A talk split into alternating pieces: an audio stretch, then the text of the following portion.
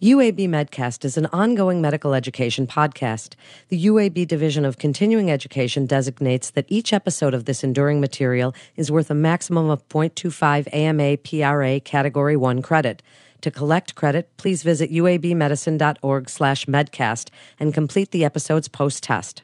Welcome to UAB Medcast, a continuing education podcast for medical professionals. Bringing knowledge to your world. Here's Melanie Cole. Welcome to UAB Medcast.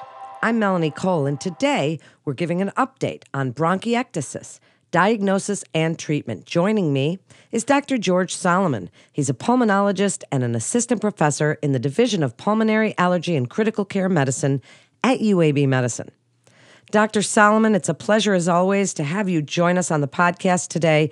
So, just give the listeners a little bit of a summary on bronchiectasis before we start into our update as many of you are aware, bronchiectasis is a condition that's characterized by chronic and recurrent infections. It's oftentimes due to a host of various immune or mucus clearance defects. These are most commonly conditions like cystic fibrosis or secondary to chronic infection or chronic immunodeficiency disorders.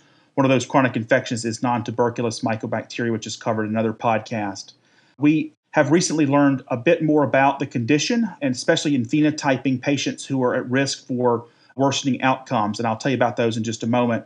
Otherwise, in treatment, we're pleased that there's been some development of new therapies. The most important of those is a therapy which is looking at inflammation and a specific pathway called the neutrophil elastase pathway, uh, which is known to propagate damage to the airway linings and the epithelial surfaces in the cells when that pathway is operative, which is especially in many patients who are sicker with bronchiectasis, we are learning that there's a potential for blocking that pathway in various different levels, and that will prevent flaring of the disease and progression of the disease. And so there are some recent developments of drugs that may be beginning to answer this aspect of care for the patients. So the most promising is one that was released by pharma companies recently completed a phase 2B study which looks at both safety and early efficacy of the drug. That was a study by the Insmed Corporation, a study called the Willow Study.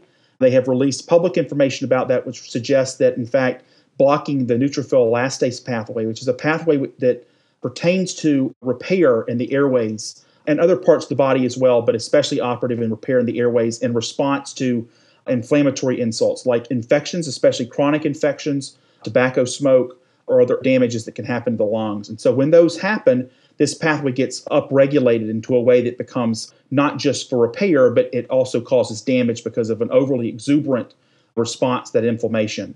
Therefore, the pathway not only overexpresses itself, but it doesn't resolve itself once the inflammation or other cause by which it was activated is resolved. And that's the case in bronchiectasis and has been known for some time. The concept of treating that is one which is has brought to bear more recently. And the thought process was can we safely and effectively block aspects of that pathway so that we can shut that down in a way that would make a good clinical outcome?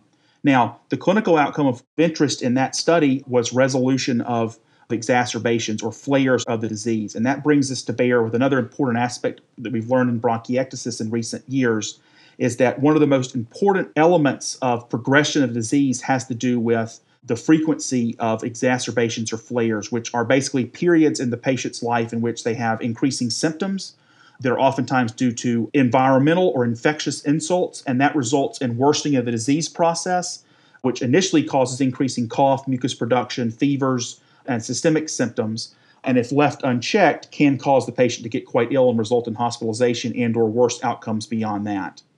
So what we have learned is is that patients who have a high frequency of those types of exacerbations or flares are at risk for worsening progression of the illness. And so, treating that aspect of the disease independent of the underlying cause of their bronchiectasis, we find is important. And we hope that information like the results from the Willow study, if they go on to a phase three study and are efficacious, as we hope they will be, that will prove the concept that we can block certain reparative pathways which become damaging to the airways and progress the disease and by blocking those, we can prevent poor clinical outcomes like frequency of, of exacerbations in those patients. Would you like to tell other providers what those signs of exacerbation are? Is there something that they should be looking out for specifically? Yeah, and that's something that I think in the field we have defined a bit more fully. it used to be sort of, well, the physician thinks the patient needs some antibiotics. That's a flare.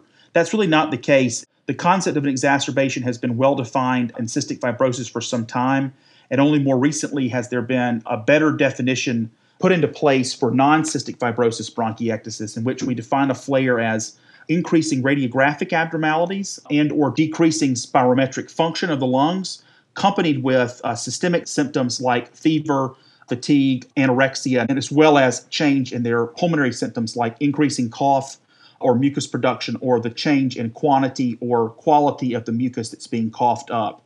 So basically a well-rounded approach to understanding exacerbations through a lot of the clinical studies which have looked at the reduction of those as a clinical endpoint has helped us to better define what is a clinically significant exacerbation, and therefore we can better define when to treat it by routine clinicians or how to treat it and how to identify it for the purposes of endpoints for clinical studies like the one I just discussed with you guys about the Willow study.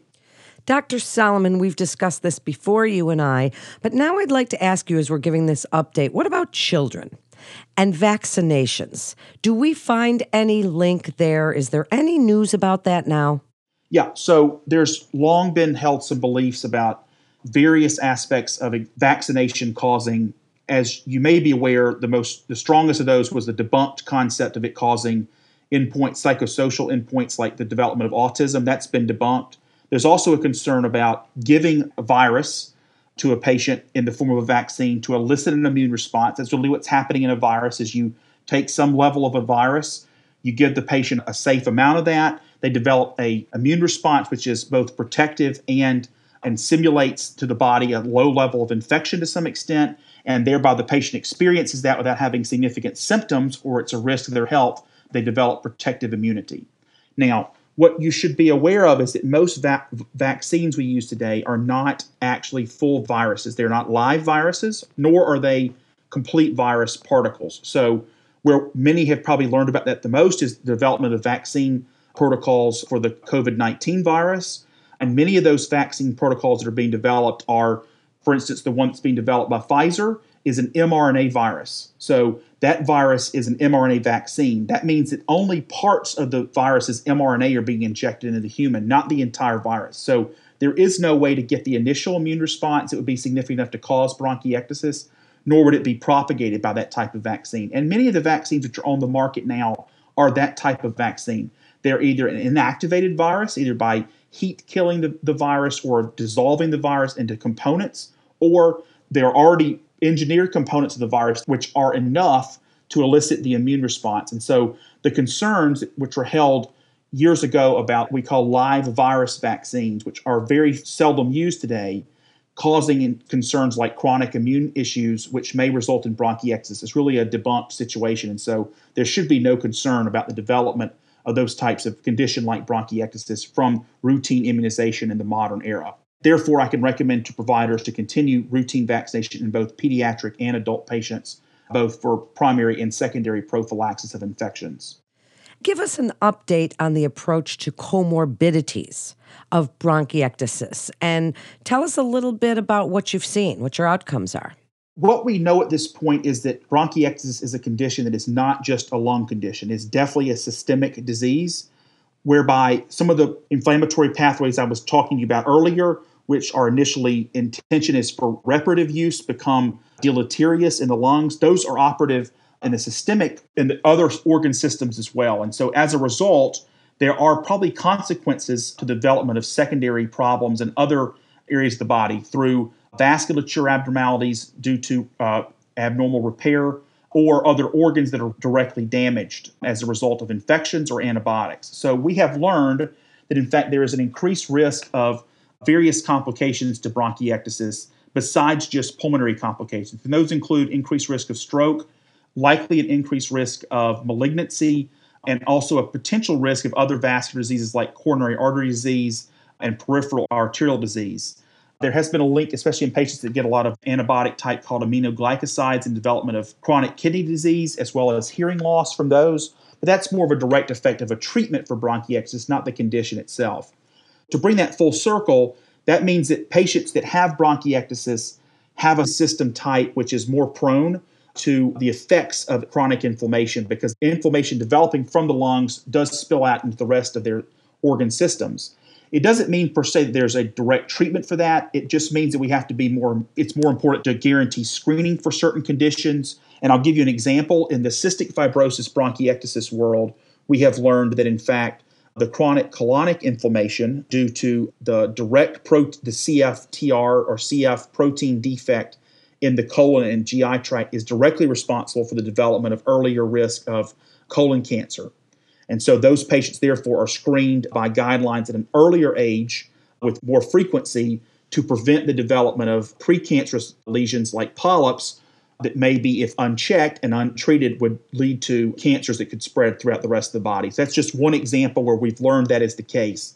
We are learning more about the vascular changes that happen in non CF bronchiectasis, but at present, that has not altered the thought process in a guideline fashion well enough to tell us we should change screening beyond routine screening for adults based on gender and age as we currently do in the primary care world.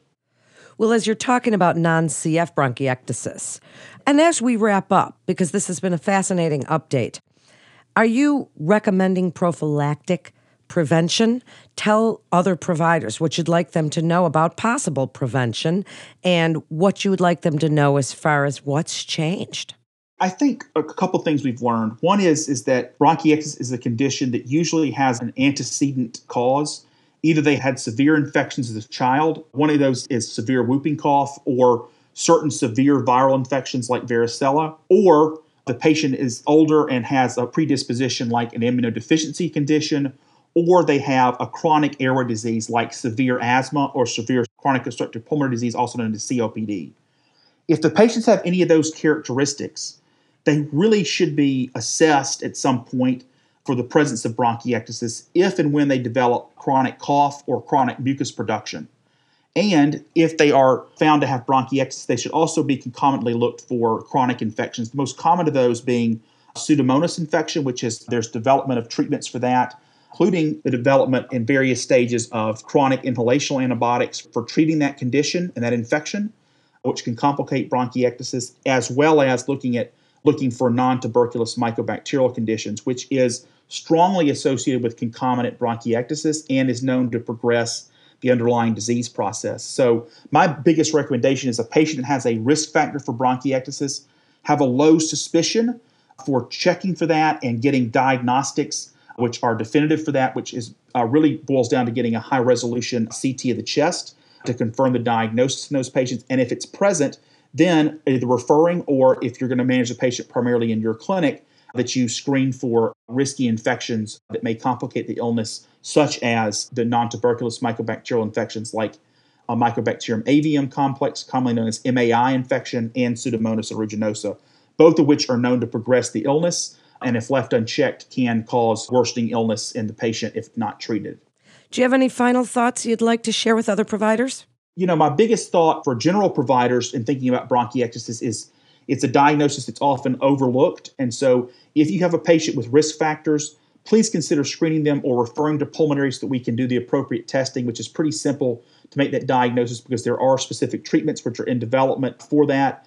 And if you're a pulmonologist that's not as, as familiar with bronchiectasis, please consider this as a differential diagnosis for patients with especially chronic bronchitis or mucus producing asthma or in patients that you're seeing that have immunodeficiency disorders, which may put them at risk for this.